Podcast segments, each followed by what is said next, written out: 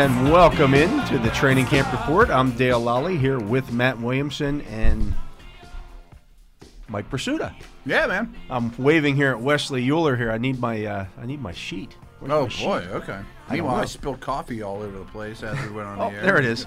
It was. Uh, it would have bit me. over it would have bit me. It had. I, it was underneath my computer somehow. I'm, Ah. I'm waving and gesturing for Wes to bring it to me.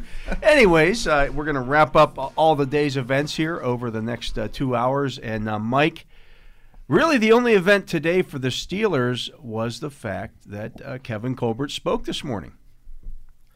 a big deal because he doesn't speak very often. He does not, and had plenty to say.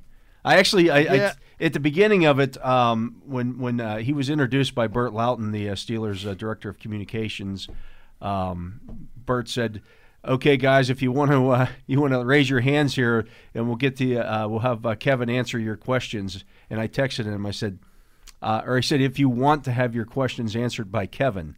And I texted him. I said, "Are you sure Kevin's really going to answer any of our questions? is this is this going to be something different than normal?" Uh, but I thought he was reasonably forthcoming today.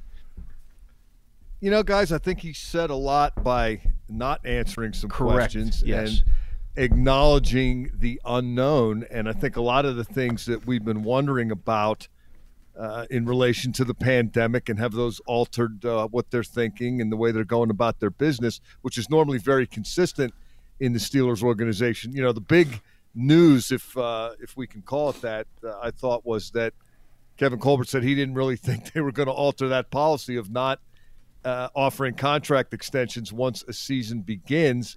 And then uh, also in the conversation was uh, a reference to that potential $175 million salary cap, and Kevin Colbert saying, well, uh, we're basically operating under, uh, we're going off of what we know.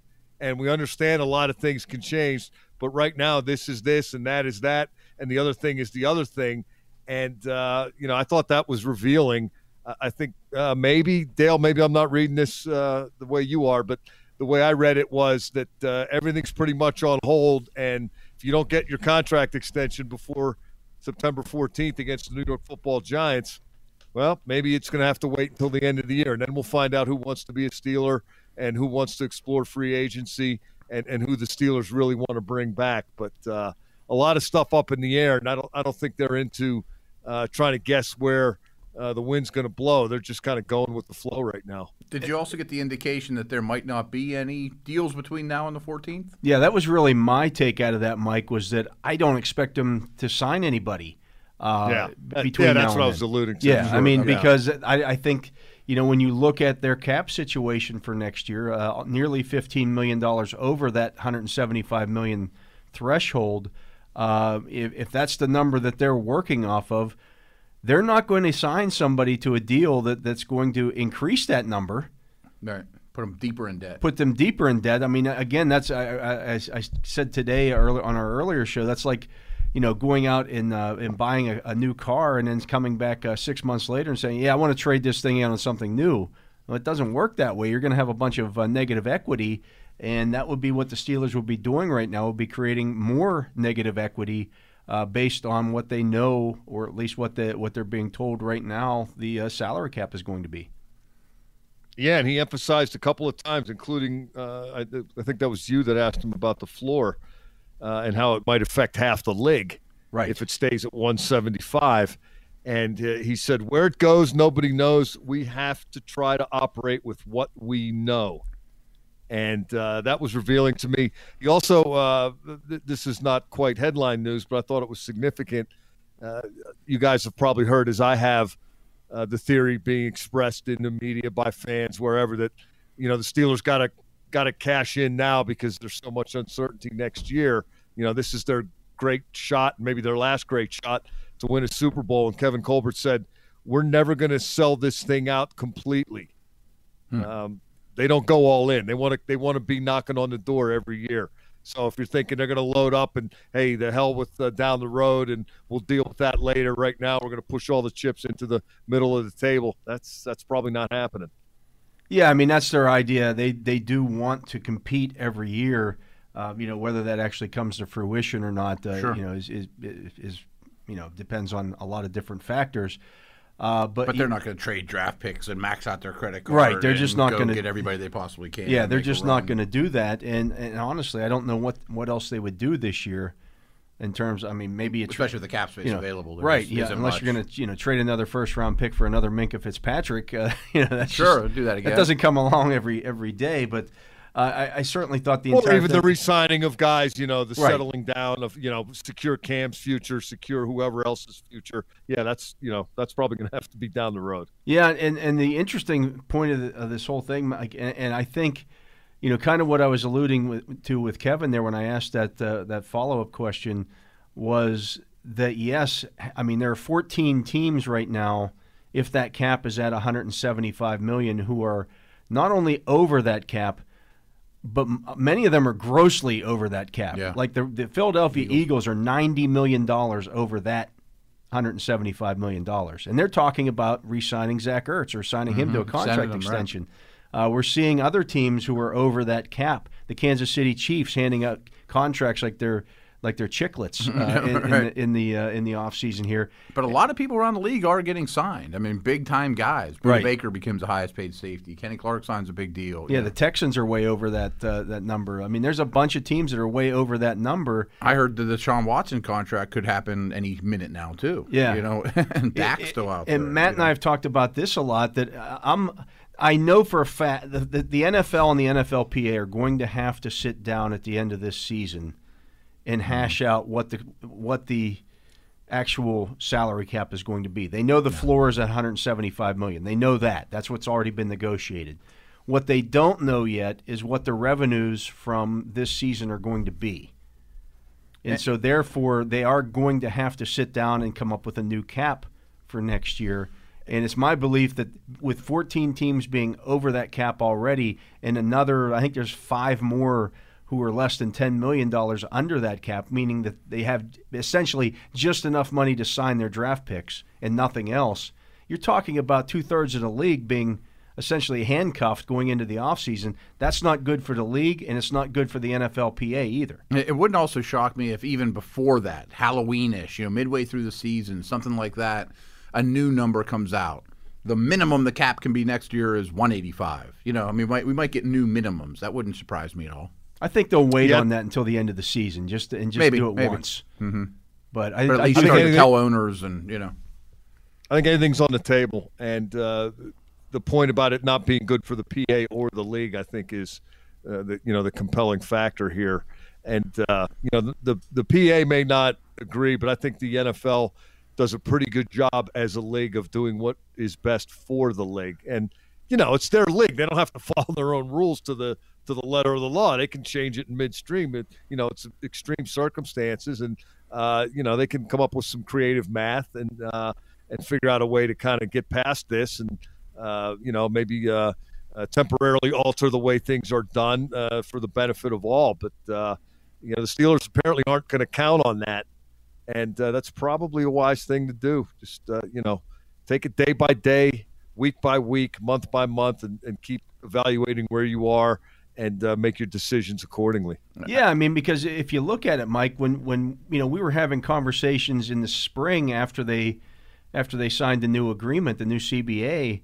Um, you know, there were there were people talking about well, that you know, this the, the cap could go up to as much as two hundred and thirty million dollars next year, and Right. and uh, you know, teams are like, oh, okay, we're going to have all this money, uh, and then of course, the, you know, every you know, COVID kind of drew that to Oh, a sure. standstill. And I think it affected free agency. Obviously, it affected the draft, but it's going to continue to affect things down the road. And I think you know if if I if I know anything about Kevin Colbert, it's this: he never makes a move until he has to. Yeah, good point.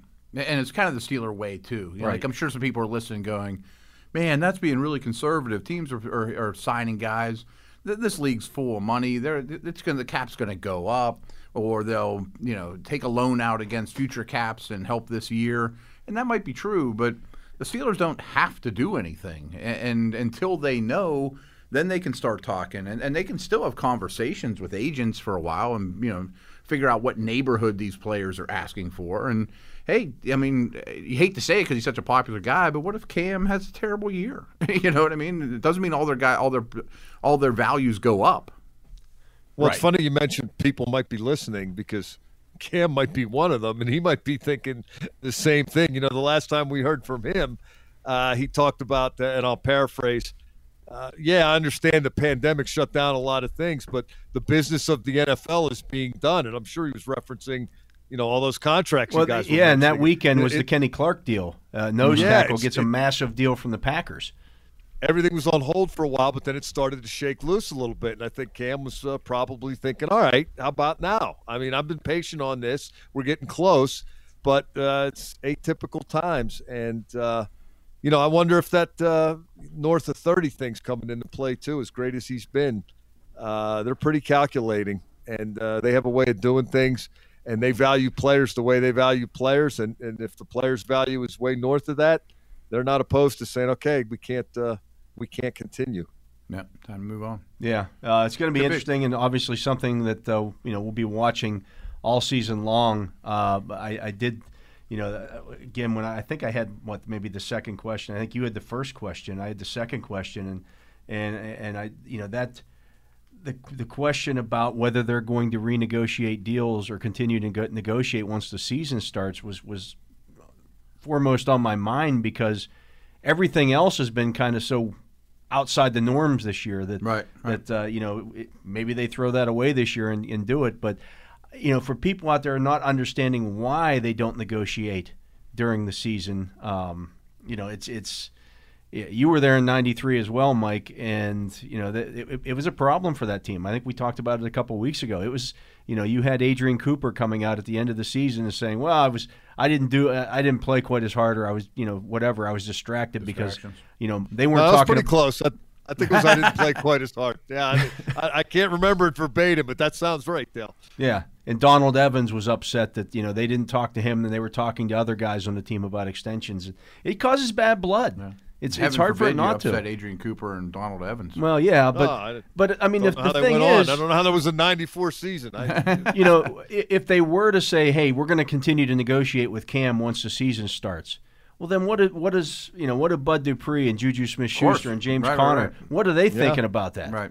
No, you're 100 they're percent thinking right. they think they think a lot less of me than they do Cam. Exactly, and, That's what and while that may be thinking. true, uh, it may be true, but yeah. that'll all bear itself out. You know, Yeah. You don't have to confirm it. Yeah, you, you don't have to confirm it. right.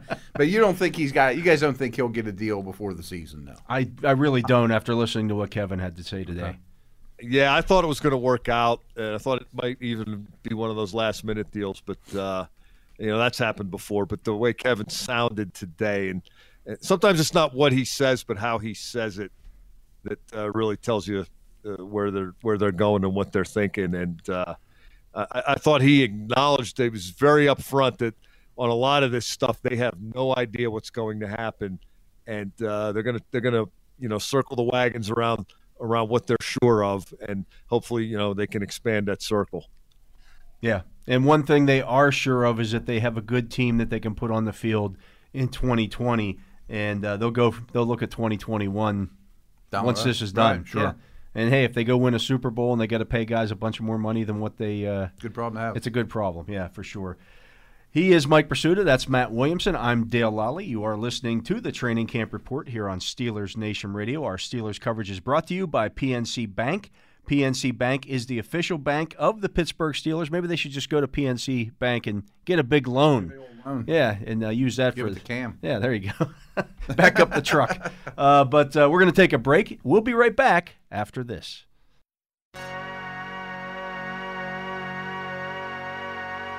Dearly beloved, we are gathered here today to get through this thing called life. And if the elevator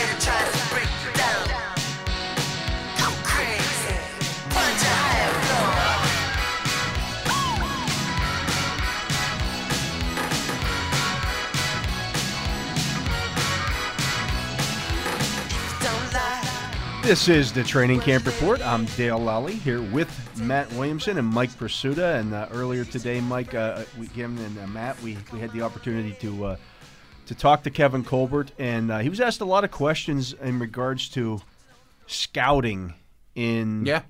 the COVID situation. As I as I reported last week on DKPittsburghSports.com, Um, the NFL has still not given teams the okay to scout practices. Come to come visit campus and all Yeah, that. Right, right, right. They can go to games, but they can't go to the practices, and you know that may not sound like that big of a deal for You're pretty close to the players when John you go there, yeah. though, and you're walking around the facility, and you You're talking to coaches the, and you know, secretaries and people sick. yeah the or, you cleaning know. lady and hey what's Right, this kid right. like and and so you're get this year is going to almost be the exact opposite of what you had last year because with the opt outs you know they when they shut things down in March with the scouts they didn't get to have any of the on-field workouts very few of them took place Mm-hmm. and you yeah, had it was what a combine. handful of handful of pro days, Yeah. early ones. Yeah, right. and This a, year- a, a couple, couple of visits, not Yeah. not many. with the with the guys opting out, uh, and, and Kevin Colbert talked about this today. That hey, I, you know these guys that opt out, I'm probably if we're if we're looking at two, you know guys, uh, you're gonna kind of favor the guys who actually played football this year. Sure. Those guys who opt out are going to be the exact opposite of what they had this year. They had all kinds of game tape on guys this year, but no on-field workout. Right. For those guys that opt out, that, it's right. going to be the exact opposite. They're going to have all this on. They're going to have the on-field workouts, but no game tape. Right. I, I hadn't thought of it that way, but it's like the total reciprocal. I mean, it's like the total opposite. And the game tape's just old, you know. I mean, Right. you don't know what these guys are, and people change a lot at that age too. I mean, and all the workouts they're going to be doing in the meantime, uh, it's going to be really We're not doing. We're not doing, Yeah. right? You really don't know. You know, it's uh, it was an interesting uh, couple of takes that Kevin had on that. Dale, as you alluded, he said uh, we're more comfortable evaluating a player that plays in 2020 than one that doesn't. And he also talked about uh, all the hurdles they're going to have to jump over and uh, the lack of information. Uh, you know, it's comparable to last year, except quote, this will be even more difficult. And then uh, he also threw down the 1974 draft gauntlet again. Uh, I, I thought that was fascinating. He kept he kept ramming that home to his guys, uh, the personnel department last year. He did it uh, multiple times publicly. I wonder how many times he brought it up in the meetings. Uh, there are no excuses. We have to do the best we can under the circumstances. And in 1974, there were no pro days. There was no this. There was no that. They drafted four Hall of Famers and signed another Hall of Famer as an undrafted free agent. So, uh, you know, I don't want to hear it. Get it done was the message last year, and it's going to be the message again this year. I don't care if you can't fly to a game. I can't care. I don't care if you don't get to talk to the strength coach or the cleaning lady. Uh, figure it out, and uh, that's that, that's one area where uh, Kevin Colbert has uh, never blinked. You know, he's a personnel guy at heart. He's he's a general manager, but he's a scout, and uh, his guys are scouts, and their job is to find the players that the coaches coach and win with. And uh, he By never loses sight of necessary. Yeah. yeah, he never loses sight of that, and I think I think that is closest to his heart. You know, um, if if uh, if they hopefully many many many many years from now, if they put on his tombstone Kevin Colbert Scout, I think he'd be okay with that. Yeah, I'm sure. And hey, you can't go to campus, but the phones work. You can text your buddies. You, you have all this game tape at your disposal. You you got you got some some resources here. At some point, you'll get a 40. You know, you're going to get. It's not like you're totally flying blind. Yeah, and, and you, you you know, as we talked about during the draft process last year, I think like, once again, this favors the teams that have the veteran scouting staffs, the guys who do who can make you know pick up the phone and make that Sure. call, who have a trusted voice inside. You know uh, that the, the locker room at Alabama or LSU Yeah. or That know, Bill Nunn conversation, we North had Carolina Labs A&T, you know, just you know? knowing everybody, Yeah. and ha- telling people people trust you and you trust them. That's invaluable. Yeah, and so uh, you know, if you're, uh, you know, imagine being uh, you've you've talked about this before, Matt. That that guy who's a first year scout. Oh, I didn't know what I was doing. you know, I mean, I was you're learning thrown into this right. situation. Sure. Hey, find me out. Get me some information on this kid, huh? right. I mean, I'll tell you what I think of him on tape and the general stuff that the the pro liaison tells you that he tells everybody. But I'm not going to get any scoop. right. It's just not going to be there. No. And some of um, these guys, yeah. I mean, how do you? It's one thing for a pro to take a year off. You know, there were questions with Le'Veon Bell. How's that going to affect him not having played in a year? Mm-hmm. A college guy in, a, in developmental stages, you, you trust some guy from Tennessee that had a good sophomore year and now he hasn't played in an entire year? Do you really know what you're getting, even even when you look at the tape? That's interesting. I mean, I often say if I'm pretty If I, if I'm at the top of the list right now, I'm opting out as opposed to playing in the the spring or maybe at all. But when it all comes down to it, maybe that's not the answer as a player. I mean, first round players might become second rounders. Yeah, you, You can what I you mean? can you can lose stock as well. I counted. I went and looked at the uh, AP All America team that came out earlier this week. There are six guys who have opted out already off of that list. Hmm. Um, now you would assume that since they're preseason All Americans, they're pretty good players. Sure. Um, you know, I would expect that, uh, some of those guys who were playing in the spring, and, and I don't, I don't blame the guys who are whose teams have made the decision to play in the spring for opting out. No, I don't either. I, I think that's the right move to make. I don't think that prepares you well for your rookie year. Yeah, I mean you're going to play you're going to play ten college games, risk the potential of getting hurt, Mm-hmm. uh, and then go ahead and go enter the draft. And if you don't get hurt, you're going to end up playing 26 football games in a year. You come to the league not well rested Yeah. either. Your Not- body's yeah, you're going to yeah. be beaten up. Um, and the only thing that the only real things that can happen there, mo most of them are bad. Mm-hmm. You know, you, you tear an ACL or you you know rip your shoulder up or any anything like that that's going to ruin your stock. You're going to go down. You you go from being a, a, a surefire first round pick, you tear that ACL, and all of a sudden somebody's taking you in the fifth round if they take you at all. We've, we've also I, talked. I go think it's going to. I think it's going to depend on what you think of your your position. I mean, um, a guy like uh, Mekhi Becton, he's not going to get any smaller by not playing, right? sure. In So fact, that's he's, a- he's probably only going to get bigger. That's or a really good player that's also too short. Well, he's not going to get any bigger. You know, what do I have to Yeah, do? but I mean, right. that's a cream of the crop guy, and that's what he's going to be. But what if you're that late first rounder, or what if you're mid second, or what if you're third, but you think you can move up? You got a, you got a decision to make, don't you? Yeah, and uh, we talk about this a lot too. I mean, uh, you're right now on Todd McShay's board. You're the number one guard. Well, those other guards are going to put tape together and get better and get stronger. And while you're sitting at home watching, and we we've mentioned this many times. Look at the guy. Look at these quarterbacks that have gone the last couple years. I mean, Burrow, Kyler, Baker, and Wentz went second. Those are the last four top two picks. None of them would have been close to that off the Yep. the film that they Yeah. had before their final year. Not even close. Yeah, it's it's an interesting um, thing. And, You know, the, the other thing that we're going to miss out on, uh, and and you see this a lot. Like when I'm looking at tape of guys, um, and there's some websites out there that you know here's here's five games from this season. or you can YouTube them, or Yeah. or- yeah. I'm immediately, you know, okay, when LSU is playing Alabama, I'm watching that game. Oh yeah, Because there's pros. I, I, want to see what this guy does against other top-notch talent. no doubt. Like when you go into school, you want to watch at least four games. Or if you watch a guy, it doesn't matter if you go to school or not. You want to watch at least four games. You don't want to watch four in a row. You want to watch one at the beginning Right. of the year, one at the end, and you want to find the best competition. And, or and a lot of times that, tackle that competition or- comes in some of the bowl games, or if, if Yeah. teams are in the in the, uh, the you know the championship rounds of their of their uh, conference or any things like that. Um, we're not going to get to see uh, what's what happens to the Rose Bowl this year, Mike. Good question, Dale. Um, wish I could tell you. Uh, I mean, but that's you know you would see uh, USC against Michigan State, right, an something unfamiliar yeah, opponent, an too. unfamiliar Right. opponent. Some you know you you assuredly would not. Well, maybe not this not. year, but you, you get what I'm Yeah. saying. There, you you'd see a team different styles, and, and okay, so the Pac-12 is more of a finesse type league, and, Mm-hmm. and they you know throwing the ball more. Okay, well, let's what happens when they play Iowa or Georgia. or yeah, right, those, something yeah. that's very foreign to them. Yeah. No, it's absolutely very valuable. and you and just those, you're Matt, not going to you've get been in that. those rooms. Those those games carry more weight, right? I mean, that's not just a media thing.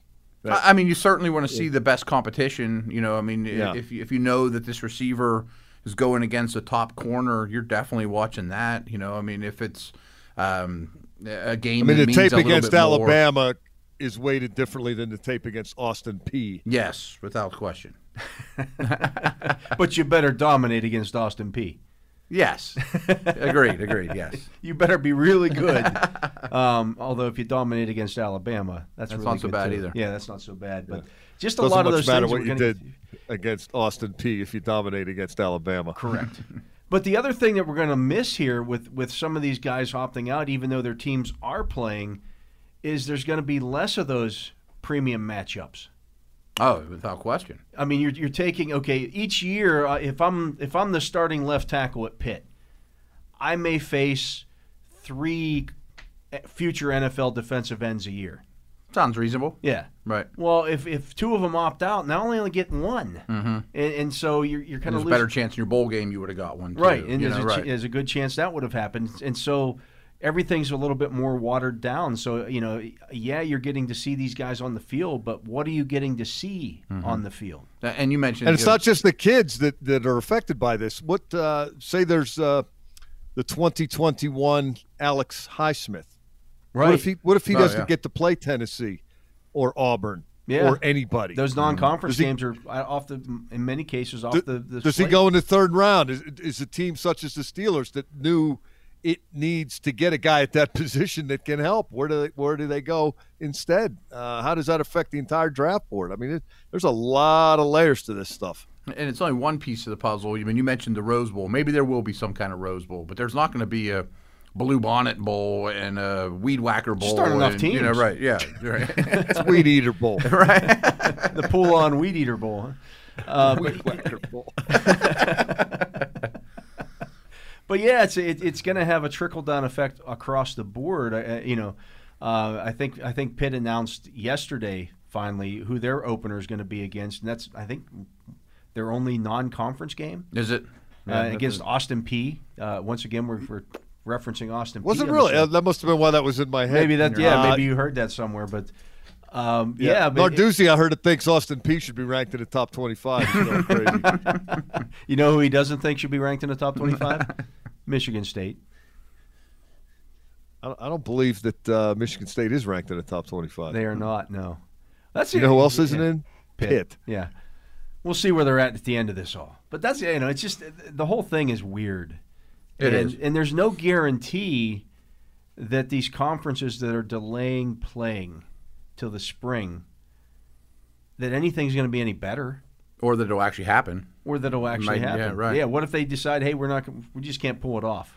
I still think there'll be more postseason things though, like an extra Senior Bowl type event. Well, that's you know, that's that kind of great again, but it's it's one. But still, it's know, only it's a week of guys, or- workouts. yeah, right, yeah, and okay, uh, do I draft this guy? He looks good in shorts, Mm-hmm. you know, running around on the field. Uh, We're not tackling at the Senior Bowl that week. No, I mean at least they'll do some football stuff. I mean, more combines don't help you as much as hey, I'd like to see a bowl game or you know a, a Senior Bowl type All-star game, environment. yeah. Yeah, right, an invite game. but it's just it's Even gonna- some of those low-level All-Star games are, are, are valuable. That was uh, Oh, Kevin yeah. Dotson had a had a real good game in uh, I forget which one he was in. but, East West uh, Shrine or one of those. was he he- one of Yeah, and one that of got him those, a- something that like got him that. an invite to the Senior Bowl. Senior Yeah. Bowl, But not to the I mean, yeah, that's But they should have more of those possibly. Yeah, it's it's it's going to be a There'll fascinating ideas. thing. Again, uh, you know, there are so many books or thirty for thirties that could be done out of Yeah. this whole situation. That uh, And some good things will come of it, though, too. I mean, uh, Kevin, I'm sure uh, two years from now, will be like, remember when we learned that year? You know, we, we didn't have to spend as much time doing X. Well, you know, they've, he's talked about that a lot actually already. That they, they've learned that maybe they don't need to fly all the scouts in for for the, the pre combine meetings and all those kind of things. They can do those via them. Zoom Yeah. as opposed to having it, you know, taking the time to have your scouts on a plane for you know two days. You know, Right, right, Mark right. Bruner's in Washington. You got to fly him across country and have him come and fly in for you know a, three hour meeting before you then head to the combine. Yeah. Just have him go to Indianapolis. We'll meet you there. That being said, though, I mean, I think there is some value to getting those area scouts in the building because it doesn't happen much, even on a good year. I mean, to get build some camaraderie, to know what the team's about. I mean, those guys can kind of feel distant, you know, and not really as part Yeah. of the team. They're off in Washington. You know what I mean? Yeah, it's it's it's, it's kind of how I feel here at my house. When you I bet the, uh, you're missing all kinds of good slamming stuff here. down cheesesteaks and pizzas and have, having the camaraderie and the teamwork. And I'm just out here floating around in Westmoreland County. You'll Just find a, us some players. just a just a voice in the air. I'm not really part of the team. Yeah, we got to do something to take uh, to change that, but uh, it's not going to happen anytime soon. Uh, we're going to take a break. He is Mike Prisuta. Uh, I'm Dale Lolley. Uh, he's Matt Williamson, and uh, you are listening to the Training Camp Report here on Steelers Nation Radio. We'll be right back after this.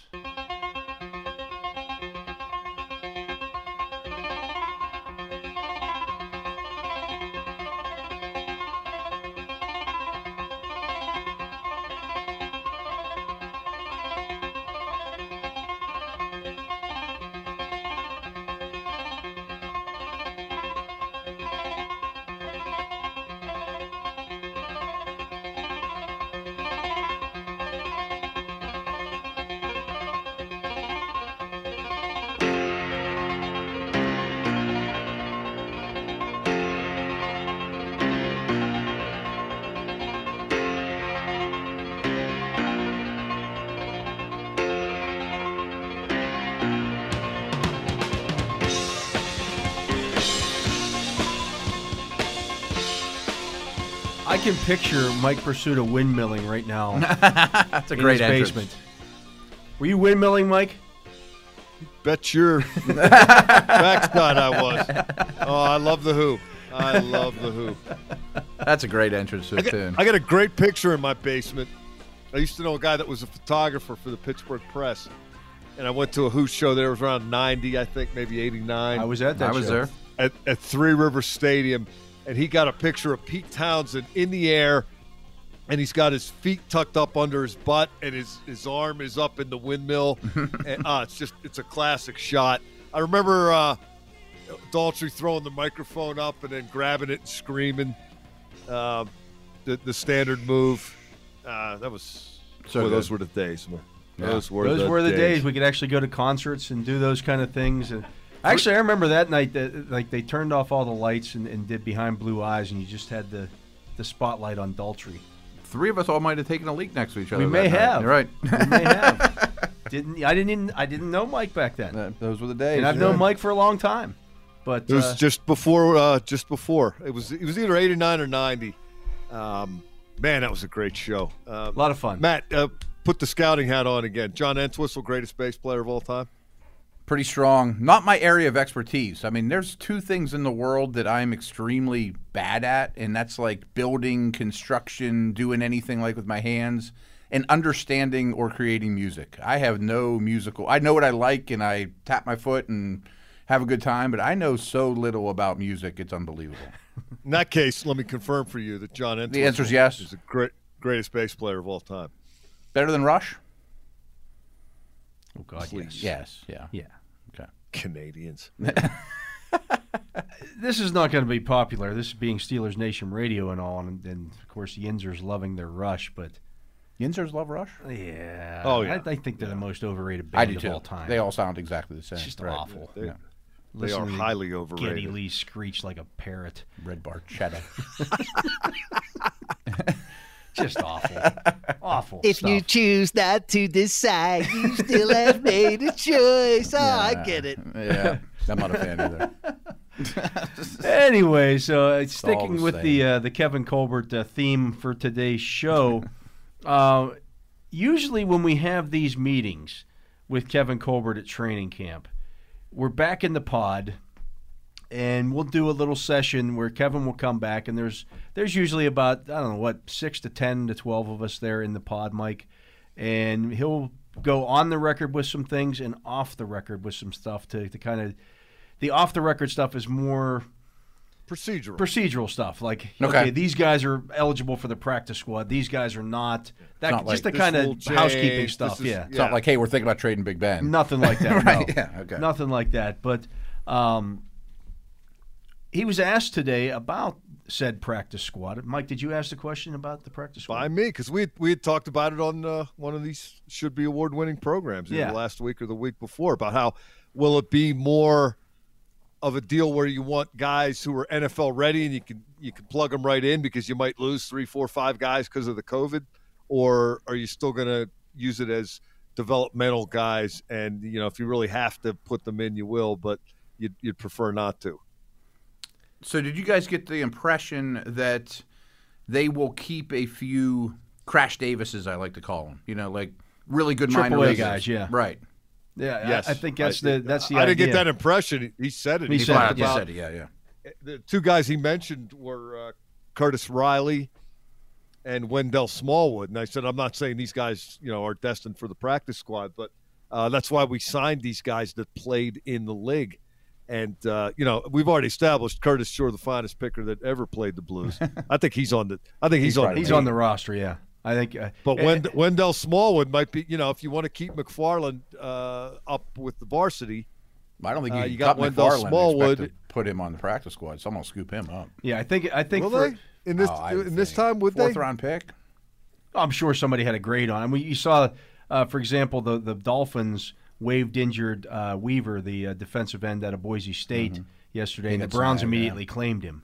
I mean, they, they I'm sure that you know if you, at this point you had a grade on a guy that was decent and he gets cut loose, you're probably hey, least give him a try. we've got a we've got an expanded practice squad too. We can put him on Yeah, there. you're probably right. So but the point being that they're going to have some NFL guys on that practice squad, absolutely, and maybe that's yeah. a Ray. Maybe that's a Ray Ray McCloud area. Could be. I can see Um, Smallwood be, fit the bill though. yeah, I- you know, I, I think you see, you know, and, and it's interesting. They signed both of those guys as soon as they got the camp. Like that was almost immediate. Yeah. Like, Yeah. you know, they the, the NFL increased that practice squad to from uh, 12 to 16 players uh, because of the the COVID situation. And you've always had some veteran exemptions there. And, and Colbert said, you know, in the past when we were signing guys to futures contracts in the off season, um, we would look at that, you know, and if the guy didn't have practice squad eligibility, we might not sign him because he's either going to make your roster or he's going to get cut, you, and, And you can't, can't do anything else with him. yeah. So essentially, you wasted your time with him in camp. Mhm. if he doesn't make your team. Yeah. Right. Well, now you can carry some of those guys because you, you have those extra spots.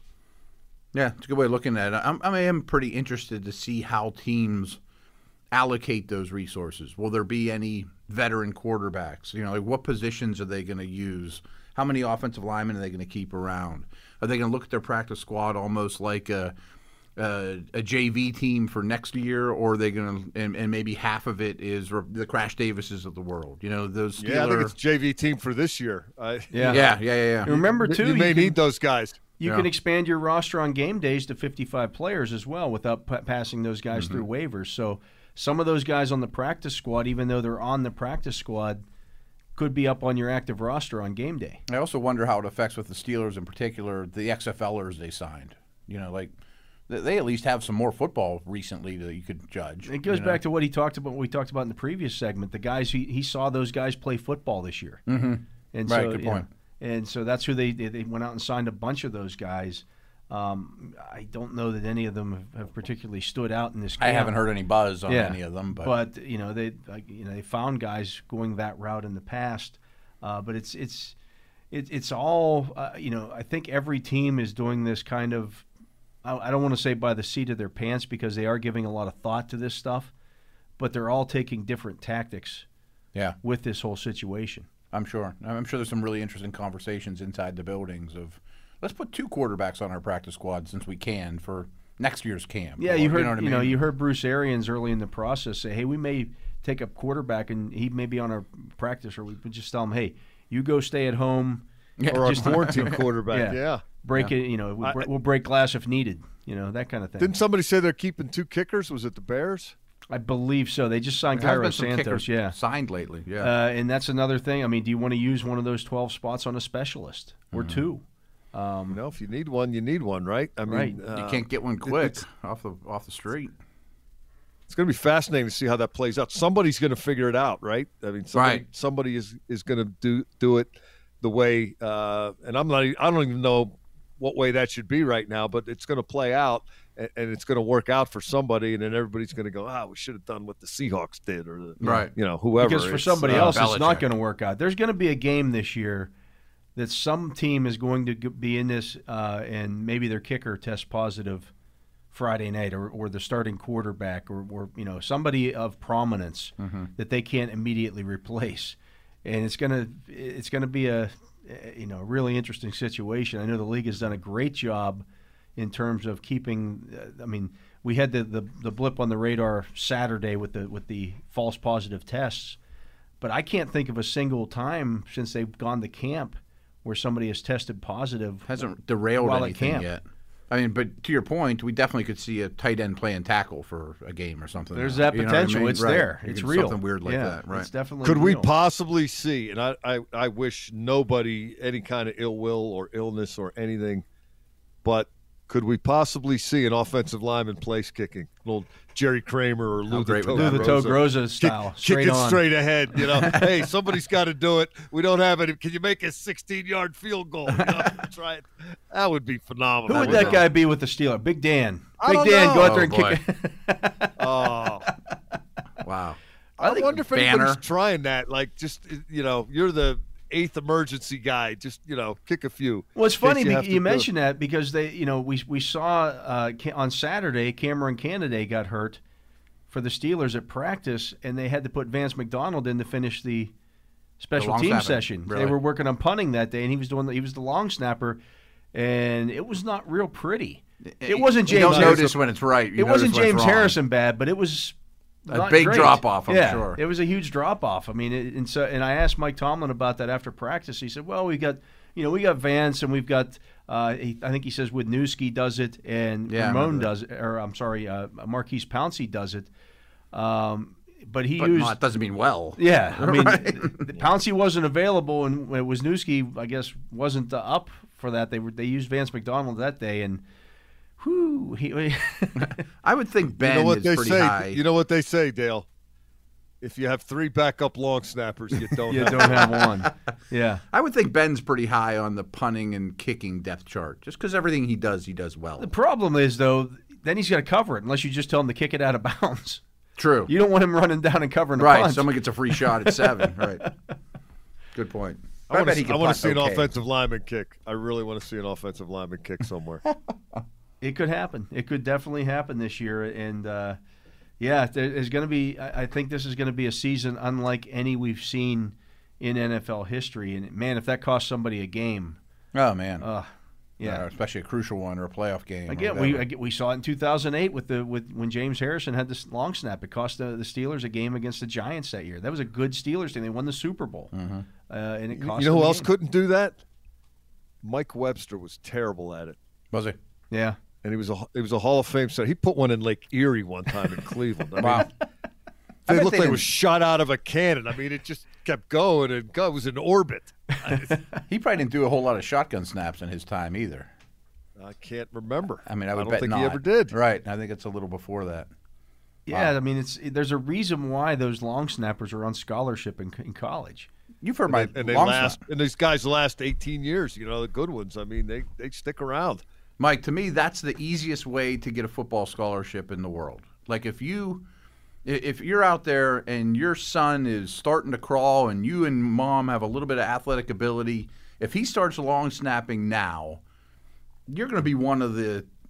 You know, nobody starts doing that early. Nobody grows up being wanting Yeah. to be a long snapper.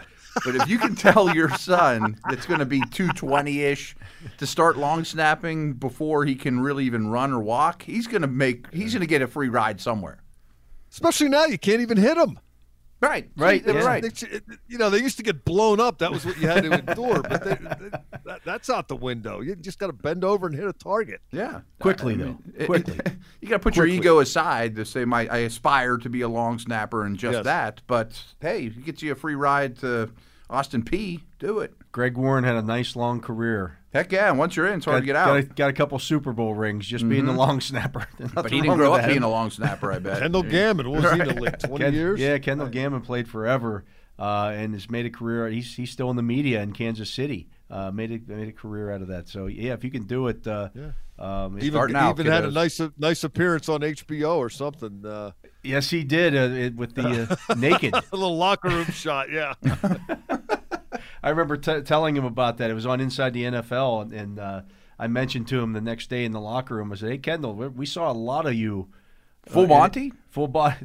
now they Yeah. used the they used the the, the blurby out thing. Yeah, yeah. The But it was, fuzziness. he's standing there, and they opaqued his crotch area. okay. but you could see the rest of it. And I said, "Hey, Kendall, we saw a lot of you on HBO Inside the NFL." They, they went into the locker room right after a Steelers win, and Cowher's in there He's getting out talking of to the the or troops, whatever, and right. he's standing there naked right next to Cower, and he says, "Oh, that, that just wasn't good for anybody." That's- wow. so He it does. was You know, right about that. he, he was definitely right about that. He was not a handsome man. Hmm. I bet you Christian McCaffrey could kick. Yep. I would be willing to bet that would be the case. Yeah, you you probably find some some of your better I bet athletes. I bet Pat Mahomes could do it. I bet some of them were ki- the, the kicker in their high school team too. You know, like no one wants to grow up being a kicker either. I guess soccer, you can always call, so, steal someone off the soccer team, yeah, you know. But maybe if some of those guys were punters or kickers What in somebody high school. somebody from the Riverhounds is going to come over and uh, No, I mean in high school. Like yeah. Oh, they always go steal one of the soccer players in high school. That's, yeah. my, our high school kicker was a buddy of mine that played soccer and ended up getting a full ride to Tulane. There you go. How about that? That's all. It's, what it's all about. What if he'd been a long snapper? That is You going know, to do Tulane. it. A lot, Yeah. a lot of people don't know. Uh, it had a different name. Uh, it, it was bought by PennDOT, which, if you're listening out of market, that's the Pennsylvania Department of Public Transportation. Prior to that, it was It used four to- lane. That's right. It was four lane, and then PennDOT bought it, and now it's two lane. Blocked it off. We're gonna be here all week. It's getting pretty bad, that Mike, when I can finish your jokes for you. Try to veal.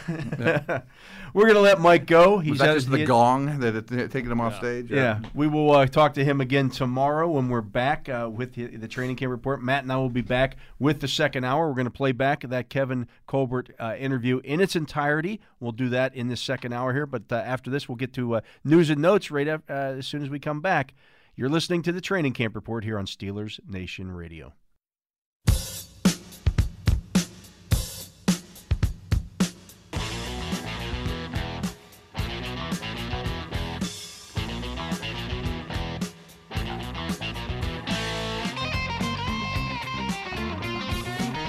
And welcome back to the Training Camp Report. I'm Dale Lolley here with Matt Williamson, and we got uh, some news and notes here around the league as Yeah. we look around and see who got hurt today. Yeah, basically what this is, yeah. Who got hurt? Who got signed? Uh, the Carolina Panthers signed uh, former XFL receivers uh, Cam Phillips and Daryl Stewart Jr. Uh, Phillips was PJ Walker's favorite target for the Houston Roughnecks, who joins him now in Carolina. PJ Walker's kind of interesting. I don't know anything about these receivers, but he was good player at Temple. Was supposedly the best player in the XFL. Uh, him and Matt Rhule were together at Temple. I mean, I, I would have loved to seen him in the preseason. Yeah. perfect example of one of those type of guys.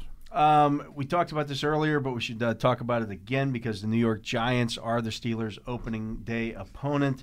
And uh, rookie safety Xavier McKinney suffered a fracture to his left foot and will undergo surgery. Uh, he is basically done for the year. Very early second round pick. Yeah. And uh, linebacker David Mayo, who was a 13 game starter for them a year ago, has a torn meniscus in his left knee. He's going to have a procedure.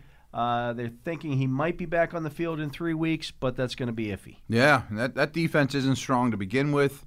I, I was reading some Giants stuff since we got together today, and I hadn't really put two and two together about how this their style of play. I mean, their new defensive coordinator comes from Miami, which basically means he comes from New England, and they want to be coverage centric, a lot of blitz. They don't have the guys to do it. They don't have the guys to do it. They the, they just don't. they don't have the personnel. No. Yeah. Uh, Tampa Bay Buccaneers coach Bruce Arians was asked about uh, Chris Godwin not practicing Wednesday. He said, uh, and he didn't practice Tuesday. It was his third day off in six days.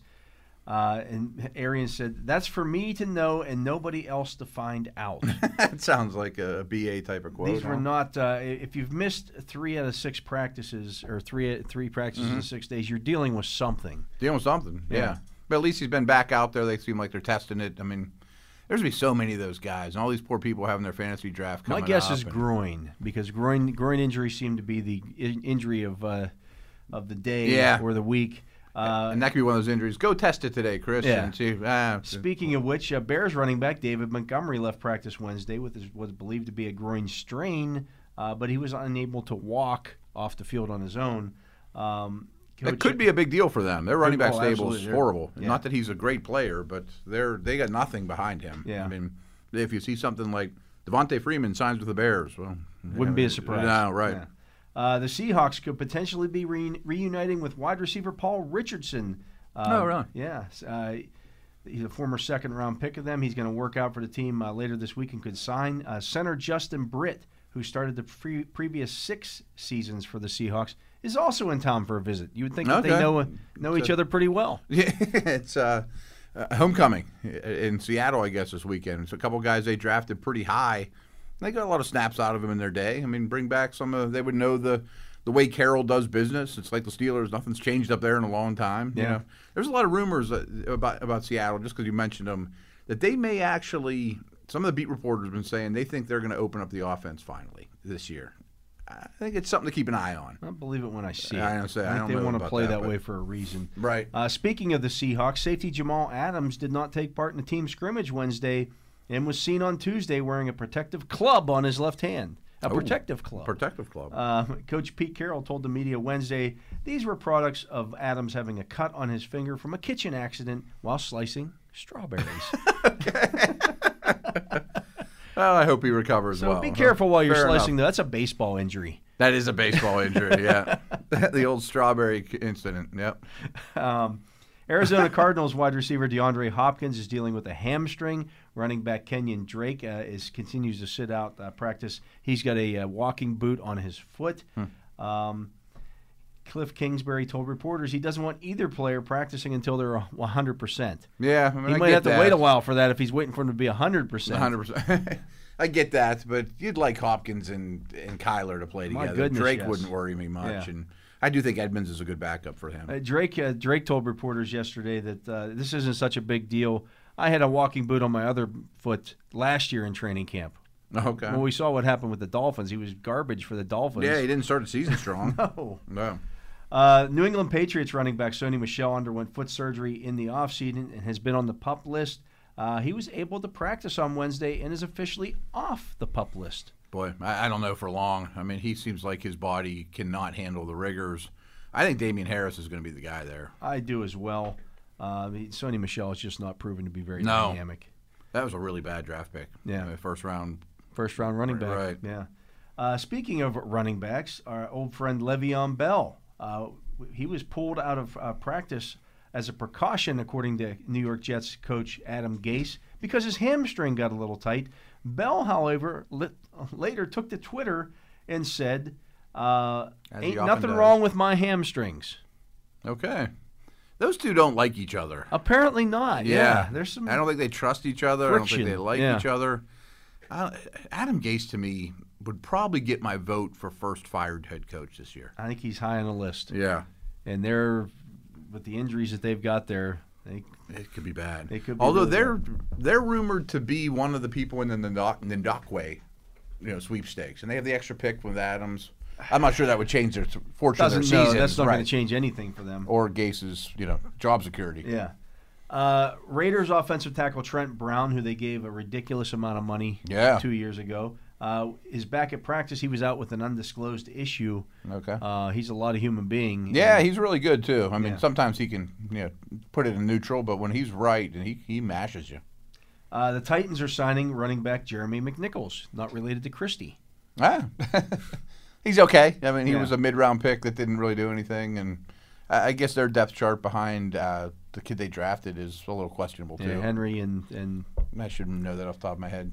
Uh, Darian yeah, uh, Darrynton Evans. Darrynton Evans. Darrynton yes. Evans. Yeah. App State. Uh, Indianapolis Colts wide receiver uh, Parris Campbell. Hearing a little bit of buzz about him Yeah, I'm about him. He was in a minor car accident on his way to the team facility on Wednesday and is in concussion protocol. Ah, well, I'm glad he's not One of the more injured. this is I mean, one of yeah. the problems. You know, if you, if you if the the Colts had their practice at a college campus like uh, St. Vincent Hmm. College, You have any in mind for that would be able to handle? you something don't like have that? to uh, drive to, Then we're back work. and forth, and Yeah. it'd be all bubbled up a little bit. You would be. Uh, the 49ers held a workout uh, today. Sources are ex- uh, say they are expected to sign Broncos former Broncos wide receiver wide receiver River Cracraft. That's a name I Wow, I don't know him. Yeah, they But also they've been signing wide receivers left and right. Yeah, there's and they brought in Johnny Holton was one of the guys Yeah, that they brought right, in to right, right. out. They previously mentioned uh, Paul Richardson was also That was one of their well. names. Yeah, They, they've been they're they're they're searching. They're going with River Cracraft instead. Okay, That's a heck of a name. That is a good one. Cracraft. River Cray Cray. Yeah.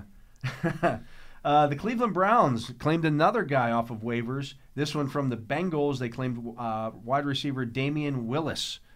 Uh, I think he's the K State guy. I I believe that is the case. Uh, yesterday they signed. Uh, they- claimed Weaver off of. Yeah. Off of the, when the Bron or the uh, the not the Broncos the Dolphins released him. He was a fifth round draft pick. The the Dolphins were hoping to slide him on to to uh, Mm-hmm. injured reserve, and that didn't happen. So now they're carrying a guy who's hurt, and they signed this guy from the Bengals. I mean, like everybody, but I feel like I mean maybe this is looking too much into it, but it seems like the Browns are unhappy with the bottom of their roster right now. You know, they're kind of just grabbing people left and right from other teams, which is odd for this environment in this NFL we're in right now. You, Yeah. don't, you don't see much of that right You know, now. that, that, that's why I brought it up. It's just, Yeah. it's very strange to see. You don't see a lot of churning there. mm-hmm. At least certainly not as much as usual. No. Uh, the Dolphins are hosting defensive end Avery Moss for a visit. He, he is expected to sign with the team provided he passes his physical and a COVID 19 test. Okay. I mean, I I know the name. I mean, he's nothing special. Yeah. But okay. And finally, the Houston Texans are working out quarterback Cody Kessler, running back CJ Prosise, and wide receiver Ryan Grant.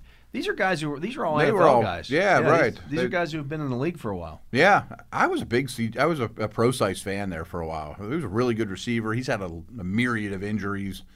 Kessler just is not. Uh, he's not. He's not a very toolsy, No, you know, great right. thrower. Um, I'm trying to think who their backup is even in Houston right now. They still have uh, what's his uh, uh, AJ. Uh, oh, McCarron's there. Yeah. Right, right, right. But may, I mean, Kessler would be an ideal practice squad breaking. You know, least he veteran started guy. some games. Yeah, right. I Not mean, well, but he started. Not well, but he could maybe get you out of a game. You know, was he better than Duck was last year? You know what Yeah, I mean? the interesting one there is Prosise to me uh, because they've already got like three CJ Prosises. That is That's their whole running back. All their running backs are, ser- better catchers. receivers Yeah. than runners. I think they're telling you something. I think they might be. Right. Yeah. I think I think Watson's going to throw the ball a lot. I think they're going to throw it around a little bit. Yeah. Even though they got rid of their best receiver. right. I mean, they still have a good group of pass catchers. Yeah. I can see them in the shotgun. They went from wide, having a right? back last year that didn't catch any footballs. Mm-hmm. They, you know, you very, very rarely, very rarely saw them throw the ball to the running back when, when they they had uh, Hyde didn't catch any Hyde passes, right? Hyde in the game, and they didn't use Johnson much. Yeah, and all of a sudden they're gonna hey we we traded made this trade a couple years ago for Duke Johnson. Why don't we try throwing him the ball? He had 50 plus catches a couple years Gave ago. up for- Hopkins for David Johnson. Maybe we should throw him the ball too. Right. Yeah, I bet their backs are the plan. uh, It sure looks like is to throw the ball to running backs. Yeah, it sure looks that way. Um, anyways, we're going to take a break here. Okay. He is Matt Williamson. I am Dale Lolley. You're listening to the Training Camp Report here on Steelers Nation Radio. Uh, when we come back, we're going to get to that uh, Kevin Colbert interview from earlier today. It could be the last time we hear the Steelers GM talk until, well, sometime next year. And, uh, well, that's always uh, something that you want to listen to. When, when he talks, you listen. Uh, and as we t- uh, referenced earlier in the show, lots of stuff in here if you read between the lines and sometimes you didn't even have to he just Yeah, right. said stuff so we'll get to that next right here on the training camp report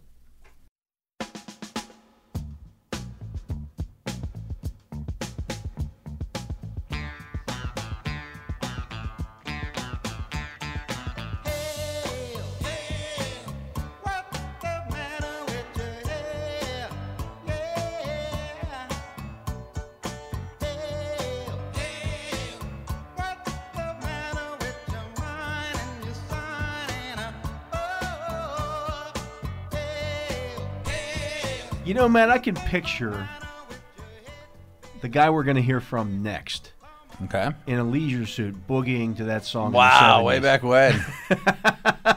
wow. i'm going to have to ask him about that so hey kevin were you a uh, were you a disco kind of guy did you go to You thinking like 78 ish, something like that? somewhere around there yeah Yeah, okay. you know that that time period And, Steelers uh, winning Super Bowls and disco's rolling. yeah. Wow. Yeah, back in the day. Um, but uh, anyways, we're going to hear from Kevin Colbert. The Steelers GM spoke to the assembled media earlier today. Uh, probably the last time we hear from him for quite a while. We'll see here as uh, things happen. Uh, but Steelers training camp media availabilities are presented by your neighborhood Ford store. The Ford F 150 is the official truck of the Pittsburgh Steelers. Kevin Colbert, the official GM of the Pittsburgh Steelers. Good and a good And- one. Yeah, and he's been a good one. He's done it for quite a while now. Here's what he had to say when he spoke to us earlier today. Good morning, everybody. The first thing I'd like to do, and I know uh, Art Rooney acknowledged uh, Bill Nunn's um, acceptance, well, not quite acceptance into the Hall of Fame, but the nomination for as a finalist as a contributor. And Coach Tomlin also mentioned it yesterday. But on behalf of the personnel department, um, we just really want to express our sincere congratulations to the family for this um, awesome recognition of a not only a great personnel guy, but a better person and a great mentor for all of us um, in our careers. Every person that Bill Nunn touched was a better person for that uh, contact. And again, we're extremely grateful, and we again want to congratulate the family. Uh, other than that, I'm very open to any questions we have about what's going on with uh, with the Steelers in 2020. Okay, first question is Mike Prisuta. Mike, go ahead. Kevin, let's stay on the uh, Bill Nunn subject. You got to have a great story about his uh, scouting, uh, the way he used to pull fast ones and uh, get get around guys. Uh, give me your best one, preferably one that hasn't been beaten to death. Well, you know, the John Stallworth story is, is one for the ages, um, and it, it's it's true. You know, we have John Stallworth as part of our ownership group, and we can talk to John about how that occurred. And when you know when he put together, when he was part of putting the best draft class in NFL history together, obviously where the, fact that they got John Stallworth in the fourth round and still had the other uh, five Hall or other four Hall of Famers come together with that group, uh, it was an amazing piece of work. And um, you know, again, long story short, John Stallworth works out because we don't have pro days. Um, John didn't run great. He didn't run great. Bill decides to stay for an extra day, talks John into rerunning. Um, he does. Um, and really, I, you know, he told John he ran a better time. And, you know, whether John did or not, I don't know. I do know this that Bill Nunn loved John as a player, and then he was going to make the best opportunity for John to become a Pittsburgh Steeler, uh, which he did. You know, part of that legend also is that, you know, back in that day, there was only one copy of the film, uh, the team's game film, and he convinced the Alabama A&M coach that it might be best if he just takes that film back to Pittsburgh to show to Coach Noll and Art Rooney Jr., et cetera, et cetera. Uh, meanwhile, he's keeping it out of the hands of other participants or other possible destinations for John. So, great story. There's there's just so many, and, and you know, Mike, you knew Bill. You met with Bill. Um, he was just that guy, and he could tell stories um, outside of football. I mean, his telling the story of taking Roberto Clemente to the airport um, right after the 1960 World Series is just one of many uh, interactions. He could drop Jackie Robinson's name, and you know, he didn't say Jackie Robinson. He said, "Well, when I dealt with Jackie back in the day, or an entertainer, or Joe Louis." I mean, it was just never ending. We always wanted him to write a book, but he just always felt like, "Nah, we'll just leave some, we'll leave everything to um, his knowledge at that point." Next up, Dale Lolley. Dale, go ahead. Hey, Kevin. Um, because of the pandemic, uh, do you foresee the team kind of p- pushing aside the rule that you don't negotiate contracts after the season starts? And if if not, where are you guys at in some of the, uh, the situations with with uh, pending free agents at the end of the season? Yeah, we haven't talked about amending our, um, you know, our policy, and again, that's an organizational policy um, that's been in, in place for a lot of years. So I don't anticipate that changing. Um, we'll continue to, to look at situations, and if one makes sense, we'll do it. As you guys know, we never talk about individual um, negotiations, and you know we have to leave it at that. But I don't anticipate us changing that under the current conditions. Next up, Missy Matthews from Steelers Media Productions. Missy, go ahead. Hey Kevin, good morning. Just curious with so little college football seems like that will be played this fall. What is your plan with the scouting department in terms of getting ready and scouting and for next year in terms of the draft? Obviously, you know, with some conferences deciding not to play, um, that's an issue. At this point, you know, NFL personnel is still prohibited from visiting a college campus. That was something that was handed down to us from the commissioner back in March um, during the pro day season, and it's continued to be in effect, and we respect that and understand it. And we have to try to work around it all within the legalities. So the different um, the, the schools that are playing, uh, we won't be able to visit, but as of right now, we can go to a game and we can attend a game either via credential or via a ticket. Uh, we try to minimize the air travel, and we, we have pretty good coverage um, with most of the guys doing some driving. We have to do some air travel, but we'll try to minimize it. So it's different, but it's the same for everybody, you know, in our league. So we just try to make the best of it. Next up, Gerry Dulac. Jerry, go ahead. Yeah, good morning. Um, I'm curious, um, is it your intention, the team's intention, to still try to sign Cam before the season starts? And where does that stand? Again, we never would, we never have or never will talk about an individual negotiation. Um, as I said earlier, we're always looking at where we are, where we want to be, and not only in 2020, but we also have to keep in mind uh, what the future holds for us in 21, 2021 and beyond. And quite honestly, that's a that's a big unknown. um, we don't know what we're dealing with in future caps. So we just have to be aware of that. But we also have to be aware of where we are in 2020. And if something makes sense, um, then we'd consider it. But at this point, again, as, as always, that stuff stays in house on an individual matter. Next up, Ed Bouchette. Ed, go ahead. Hey, Kevin. Hey, with everything with your what your scouts have to go through and teams not playing in college, um, is that going to present maybe a crapshoot for the 2021 draft? Yeah, you know what, Ed? Everything is so unknown. Um, you know, the schools that aren't playing in the fall, they're hoping to play in the spring. And how does that affect um, a possible All Star game or combine situation? Nobody knows because until we get hard dates, uh, we just have to work under the assumptions that um, things haven't changed yet. Uh, in doing that, we got to cover the schools that are playing and we also have to evaluate the schools that aren't playing on their film from 2019. If they play in, in the spring of 2021, then we can add that to our evaluation. So right now, we're just dealing with the known. And the known is that there's three Power Five conferences playing. There's a few outside the Power Fives that are playing, but there's two that aren't. So we just have to keep adjusting accordingly. And it could be um, bigger groups of guys to scout, less, we don't know at this point, quite honestly. And we'll wait for direction from the league as to, um, you know, further maybe taking away the, or creating the ability for us to attend more than just games. Um, is there, will they add an all star game or even the combine? We just have to wait and see. Joe Rutter. Joe, go ahead.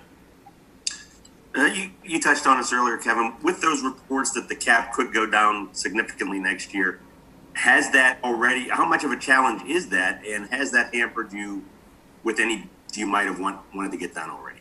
No, again, you know, the league has set in place a $175 million floor, so we know that's the, the lowest it can go.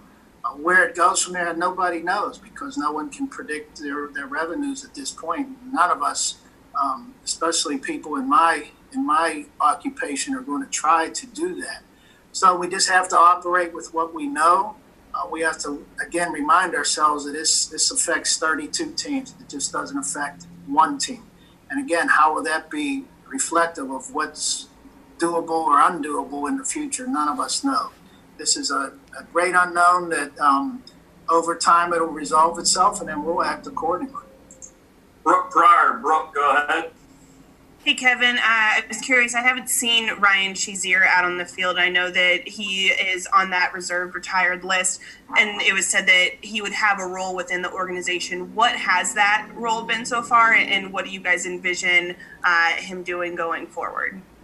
Yeah, you know, we spoke to Ryan prior to uh, moving into training camp, and Ryan doesn't have an official role uh, with the Steelers as we are right now, and he's very understanding of the current situation that we have to deal with. Uh, we only have a certain number of people that are available, uh, or a certain number of spots that are available in the tier one, tier two, or even the tier three groupings. And Ryan understands that he won't be part of those groupings as we're, again, we're limited to people um, within the organization, of course, the media outside in that tier three. So right now, Ryan, Ryan will always be a member of the Pittsburgh Steelers uh, in an, an, official or unofficial capacity, but he also understands that we have to deal with uh, current 2020 business, which first and foremost is, is this training camp, and he knows that um, even though he's not a part of it or being in the building, he's always going to be a part of us. Aditi, you're up next. Aditi, go ahead. Hi, Kevin. Uh, surely you saw what the Detroit Lions did yesterday. I'm wondering the climate that we are in, what's happening, what sort of conversations you've had with your players, your coaches, and your your ownership group, really, and what we sort of could expect from the Steelers in regards to again the social climate out there right now. Yeah, anything that occurs in, in the social justice, social climate world um, obviously, the Pittsburgh Steelers are aware of. Um, the Pittsburgh Steelers always will talk about those um, types of issues in house. You know, Mr. Rooney, Art Rooney, has talked about how we deal with things. Coach Tomlin has dealt with um, this and made statements about his his taking on things like this, and those will always be discussed internally, and then ultimately, you know, Mr. Rooney Art would give any directive if he is to, and at this point, you know, that's something that again, uh, we're always aware of what's going on in the world, and we're always, you know, going to discuss those issues. Will Graves, you're up next. Go ahead, Will. Hey, Kev. Um, just curious, without the revenue from fans being in the stands, are you guys searching for other ways to sort of make up for that this year? And then I guess on top of that, well, you guys have always been hard up against the cap. That's just your philosophy. Obviously, you're trying to, to win and win now. Would you anticipate that changing, that philosophy changing in terms of the money you could spend if you don't have the monies you would normally have available to you? Yeah, you know the the, the uh, revenue creation. That's that's something um, that's not under my under my umbrella, so to speak. Obviously, that's again art's uh, deal. I always tell the marketing folks, "Hey, look, you know, make us some money so I can spend it." And this year is obviously a huge challenge for everybody. And how are we going to um, how are we going to best uh, make make ourselves um, profitable? And nobody knows because we don't know what rules uh, we're going to be working under as the fall unfolds. So again, that's something that's out of my realm. Um, but I have to understand that there there are issues, and, and we have to react accordingly. Be ready as a personnel department to say, okay, under these circumstances, this is what we recommend we do. And again, collectively, um, Art will give us that direction, and again, we'll, we'll, we'll act accordingly. Lots of interesting stuff there from Kevin, Kevin Colbert thus far, uh, but uh, this is a long interview, and we did want to uh, break it up a little bit. Yeah. Um, Last time we hear from him for a while. So it is the right. last time we're going to hear from him for a while. So we're going to continue uh, with playing this back uh, on the other side of the break. He is Matt Williamson. I'm Dale Lolley. You are listening to the Training Camp Report here on Steelers Nation Radio. We'll be back with more Kevin Colbert right after this. And welcome back to the Training Camp Report here on Steelers Nation Radio. You heard the first part of the Kevin Colbert interview with the assembled media earlier today. Uh, lots of good stuff here. This thing did go very long, though, so we Yeah, you got a lot of questions answered, right? we did, and, and we were even allowed to ask follow-up questions today. Wow, Lots of them. look at that! wasn't just huh? one. Wow. Usually we get one or two follow-up questions. There were a bunch of follow-up questions in this one. Uh, thank goodness for that. uh, but I think we were kind of cut off at a half an hour. But this thing is a half an hour long. Let's get to the second portion of what Kevin Colbert had to say earlier today. Albie, you're up next. Albie, go ahead.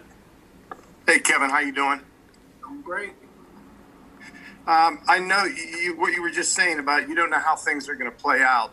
Uh, as of now, what do you think the situation with fans will be? Can you provide any detail, specific details, since we're inside three weeks to the start of it? Really, I can, Albie. Again, that would that type of information uh, would come from Mr. Art Rooney and Mr. Art Rooney only. Um, he keeps us abreast as to what um, we're feeling, but again, any kind of announcement that would have to come directly from him. Noah, you're up next. Noah, go ahead. Hey, Kevin, going back to the draft, um, to find guys like Kevin Dotson without or with bare minimum playing and, and no FCS schools playing, you know, is that even possible? And, and if so, how do you find those types of guys next year? Well, you know, Kevin Dotson, you know, we we had some All Star game exposure to him. We had a full season of, of college football to evaluate. Um, he wasn't at a combine. We didn't go be able to go to his. We weren't able to go to his pro day. So we just had to rely on what we thought of him as a football player from the, the three scouts that went in and saw him during the season. Um, so that player was evaluated. I can't say was evaluated fully because we didn't have that pro day or even a physical on the young man. Uh, as we move into this year, um, the guys that are playing will be able to give us some type of 2020 film, which, quite honestly, I will be much more comfortable in evaluating a player that plays in 2020 more so than the guy that doesn't. Um, when you take over, you know, a year plus maybe two, three months off the game of football, um, I don't know what kind of player you're going to be coming out of it. So any way that a young man can play uh, this given season, I think it'll benefit him because we will again have newer, fresher um, and a better understanding of what he may be moving into the NFL. Follow up from Joe Rutter. Joe, go ahead. Yeah, Kevin, for the, for the kids in college that have opted out of this season, do you be able to get a look at them? Would you have to wait to the combine, or could you, you know, test these guys earlier and evaluate them? Yeah, anybody that wasn't draft eligible uh, moving into the season um, is still seniors. Rising seniors are draft eligible now with um, the new rule that the NCAA is pushing through, granting that extra year of eligibility. A lot of those guys may opt in for that extra year, so we have to be aware of them. The only underclassmen that we can look at at this point without being officially included into the uh, into the NFL draft are those players that were designated by their head coaches through an agreement with the AFCA, which allows us to evaluate them as underclassmen.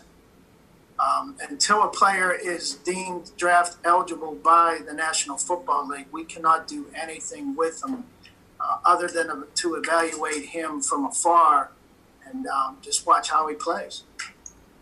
Okay, just as a reminder, uh, if you want to raise your hand or anything like that, we will get to you here shortly. Um, next up is Ed Bouchette. Ed, go, go ahead again.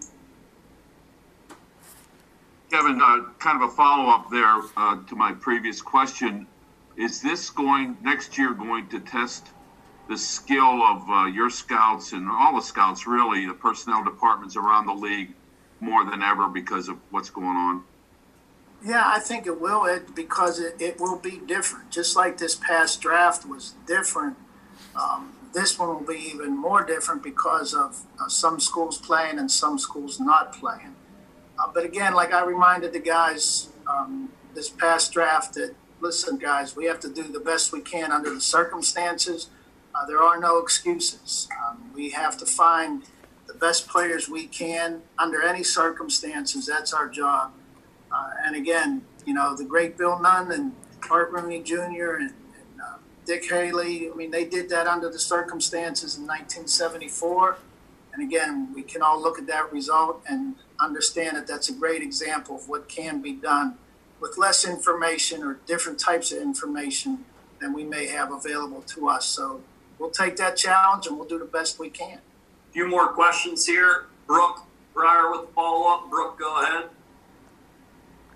Kevin, just curious, how concerned are you about that rash of COVID false positives that happened over the weekend? And do you guys have some contingency plans, or how much does it help to have something like that happen before the regular season starts to figure out what the protocol would be if that were to occur on a game day or a game weekend? Yeah, I mean, fortunately, it happened still while we were all in a training camp mode anytime any any system goes awry, we try to find out what it was. It's not us, but the, the league did. Um, they were comfortable with their findings, and we were comfortable in knowing that they will obviously work to avoid these in the future. But what can we, what else can we learn? We tried to act within the rules, and we, we did act within the rules. And now, what can the league do to avoid those types of things and make it a better system moving forward? So again, fortunately, uh, it happened in a time where it did cost us a few players in practice, but it didn't cost us any games. And what we learned from this, maybe we'll save those games in the future. Gerry Dulac with follow up. Jerry, go ahead. Hey, Kev, from what you've seen at the training camp, uh, with all the limitations uh, surrounding you and every team, uh, no preseason games, um, will your young guys, particularly your draft choices, are they or will they be able to get enough work to be uh, contributors or be able to eval- evaluate them to be contributors? Yeah, you know, when we went into this year, I mean, really, we compressed uh, a rookie camp, uh, an OTA, a mini camp, a training camp into this period and had to do it under different rules and circumstances. So we knew it would be challenging for those young players. Um, as coaches said often, we missed we missed over 900 snaps of learning from the spring and how those players uh, can and will contribute moving into 2020. Only time will tell. It's a bigger challenge for them. Um, you know, a few of these guys are taking that step and doing some really positive things.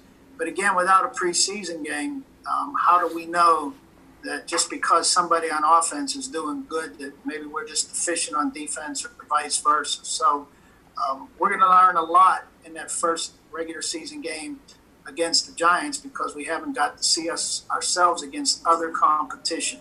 So sure, it is a bigger it's a bigger hill for those young players uh, to climb. Unfortunately, we got a pretty veteran group coming back, um, and the time they missed, uh, it might be less um, effective than it might be on the on the younger group. So again, we'll try to just see where everybody ends up, um, but we won't know until that first game. Aditi with a follow up. Aditi, go ahead. Kevin, you spent the entire offseason being incredibly bullish on Ben Roethlisberger. And Ben told us a few weeks ago that he doesn't believe any quarterback has ever suffered this injury and had this surgery and come back. And we actually just saw this morning that this legitimately could have been a career ending injury. Why so bullish? Why were you so sure that he would be 100% committed to coming back, to doing the rehab, and looking the way that he's looking right now? Hey, uh, Aditi, before I address that, I did want to go back on, you know, you reminded me, um, because it was your question on the social justice issue. You know, as an organization, we will come to um, an understanding of the current situation. And again, Mr. Rooney, uh, we don't like to say a directive from him, but the suggested behavior of um, or what the organization, or how the organization would address it. But that would be upon recommendations from not only myself, Coach Tomlin, the players, and of course um, the Rooneys. So I, I think that I just wanted to clarify that. Um, along with the Ben stuff, uh, really, we have said all along we were under. Obviously, we had some information on how the surgery went. We were confident how the rehab was going.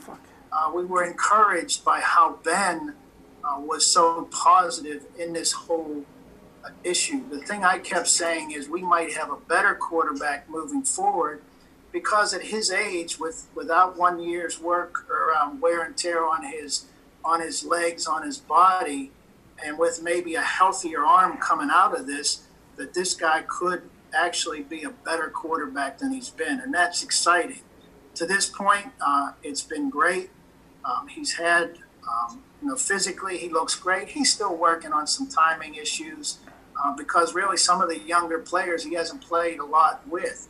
Uh, even a, you know Chase Claypool obviously is a rookie, but Diontae Johnson, you know, Ben spent part of a training camp and you know uh, some preseason work in a, a, game and a half, um, but that's not a lot. So again, Eric Ebron, brand new guy, so he's he's figuring out that timing, but physically, uh, we feel great about where he is. Two more questions. Follow up from Mike Prisuta. Mike, go ahead. Kevin, uh, given the COVID climate, would you be more inclined to keep NFL ready guys or guys who have some experience in the league on the practice squad as opposed to developmental players that, that might be a couple years away? Yeah, you know, Mike, a few weeks, or I mean, right before when we got the new rules and understanding that the veteran players, um, up to six veteran players can be part of your practice squad.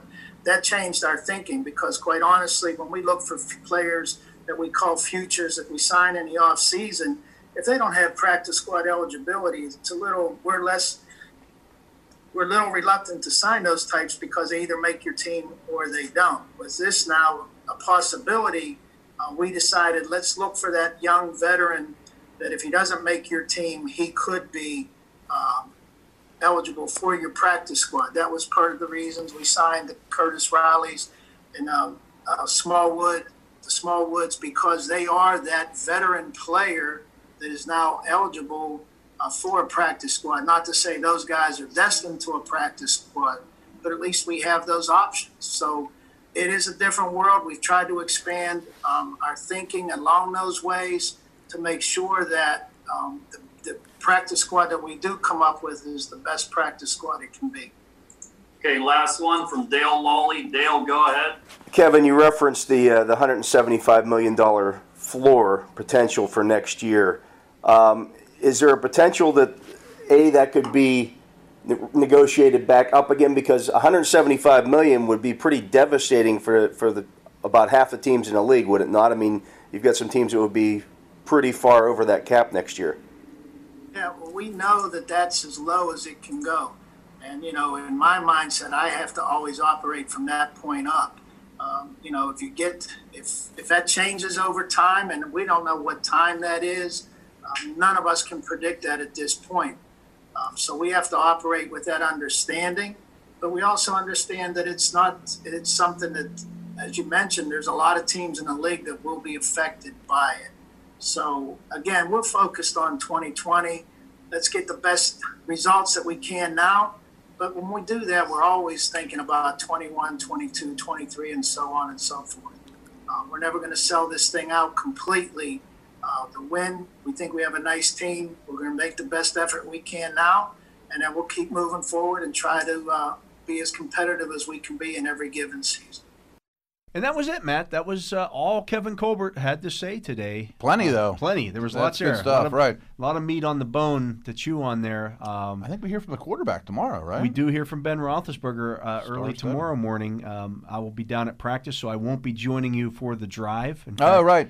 I will be down. Well, no, I guess I won't be down there on Friday, but I'll be I'll be back here with you on Friday for the drive. But I will be here tomorrow night for the training camp report. Okay. And we don't have a Friday training camp report. we do not. That's going to be a live practice uh, at uh, Heinz Field. Mm-hmm. Uh, you'll have Tunch and Wolf Friday night, bringing you all the action from that one. Yes, sir. Good stuff. That was a good show today. We are having fun. We are watching football. We are talking football. Uh, but this has been the training camp report on Steelers Nation Radio. He is Matt Williamson. Uh, for him, I say goodbye. Goodbye. Uh, we already said goodbye to Mike Prisuta earlier in the show. And we want to say thanks to Wesley Euler for keeping us on the air and making sure everything runs smoothly. And we want to thank you for listening to this edition of the Training Camp Report on Steelers Nation Radio.